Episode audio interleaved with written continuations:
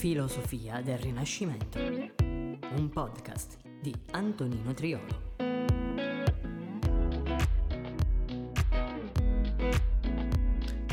Seconda puntata. L'uomo vitruviano e le coordinate dell'uomo del Rinascimento.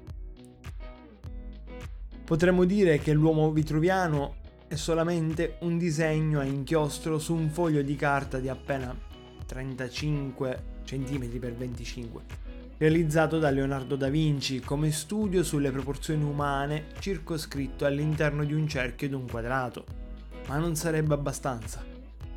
Infatti, questa bozza leonardesca racchiude tutto il senso filosofico-religioso dell'umanista rinascimentale, o almeno di coloro che erano vicini alla sensibilità di Leonardo.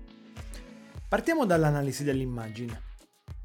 Un uomo, delle proporzioni armoniose, posto al centro di un cerchio di un quadrato, figure geometriche definite perfette, simboleggianti due specifiche dimensioni, il cerchio, che rappresenta il cielo, le cose celesti appartenenti alla sfera divina, ciò che sta al di sopra della luna, confine ideale, tra il cerchio e il quadrato, ovvero la Terra, l'imperfetta dimensione materiale.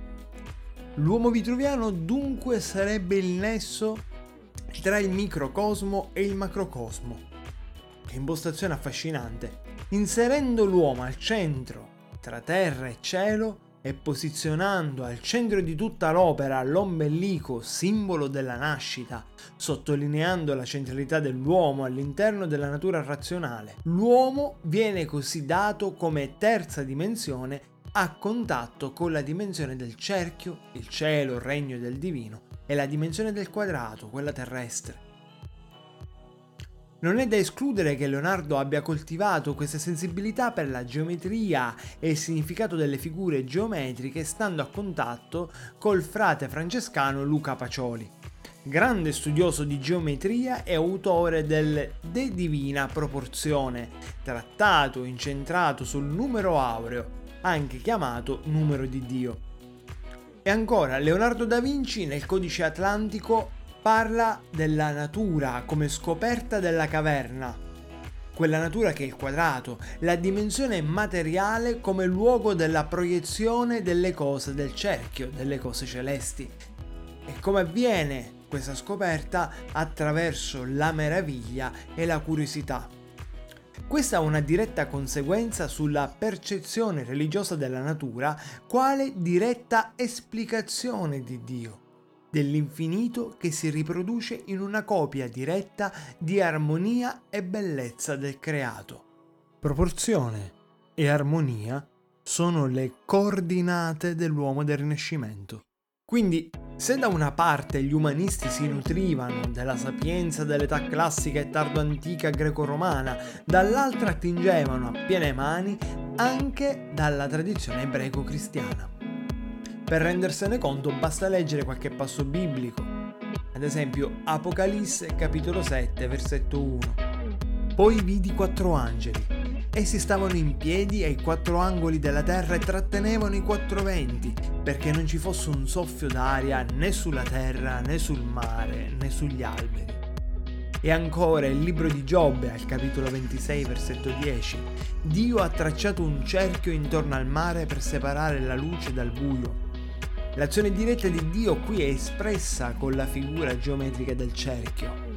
Questo versetto del libro di Giobbe da me citato fa a sua volta riferimento ad un altro libro dell'Antico Testamento, il libro della Genesi.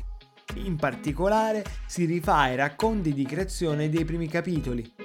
Ed è proprio in questi racconti che ritroviamo una delle radici dell'umanesimo rinascimentale, ovvero l'idea dell'uomo come misura di tutte le cose, ma perché creato ad immagine e somiglianza di Dio. L'uomo vitruviano di Leonardo così assurge a rappresentazione grafica del De Orazio De Hominis Dignitate, ovvero il discorso intorno alla dignità dell'uomo, scritta nel 1486 da Giovanni Pico della Mirandola.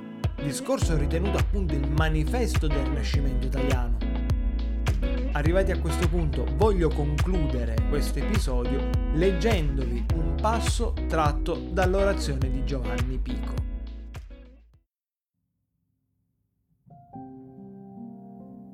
Il sommo Padre, Dio Creatore, aveva foggiato questa dimora del mondo quale ci appare. Ma, ultimata l'opera, l'artefice desiderava che ci fosse qualcuno capace di afferrare la ragione di un'opera così grande, di amarne la bellezza, di ammirarne la vastità.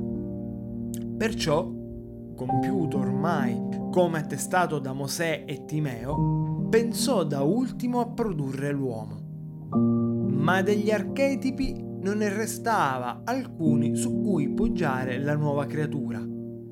Perciò accolse l'uomo come opera di natura indefinita e postolo nel cuore del mondo, così gli parlò. Non ti ho dato, o Adamo, né un posto determinato, né un aspetto proprio, né alcuna prerogativa tua, perché quel posto, quell'aspetto, quelle prerogative che tu desidererai, tutto secondo il tuo voto e il tuo consiglio ottenga e conservi. La natura limitata degli altri è contenuta entro le leggi da me prescritte.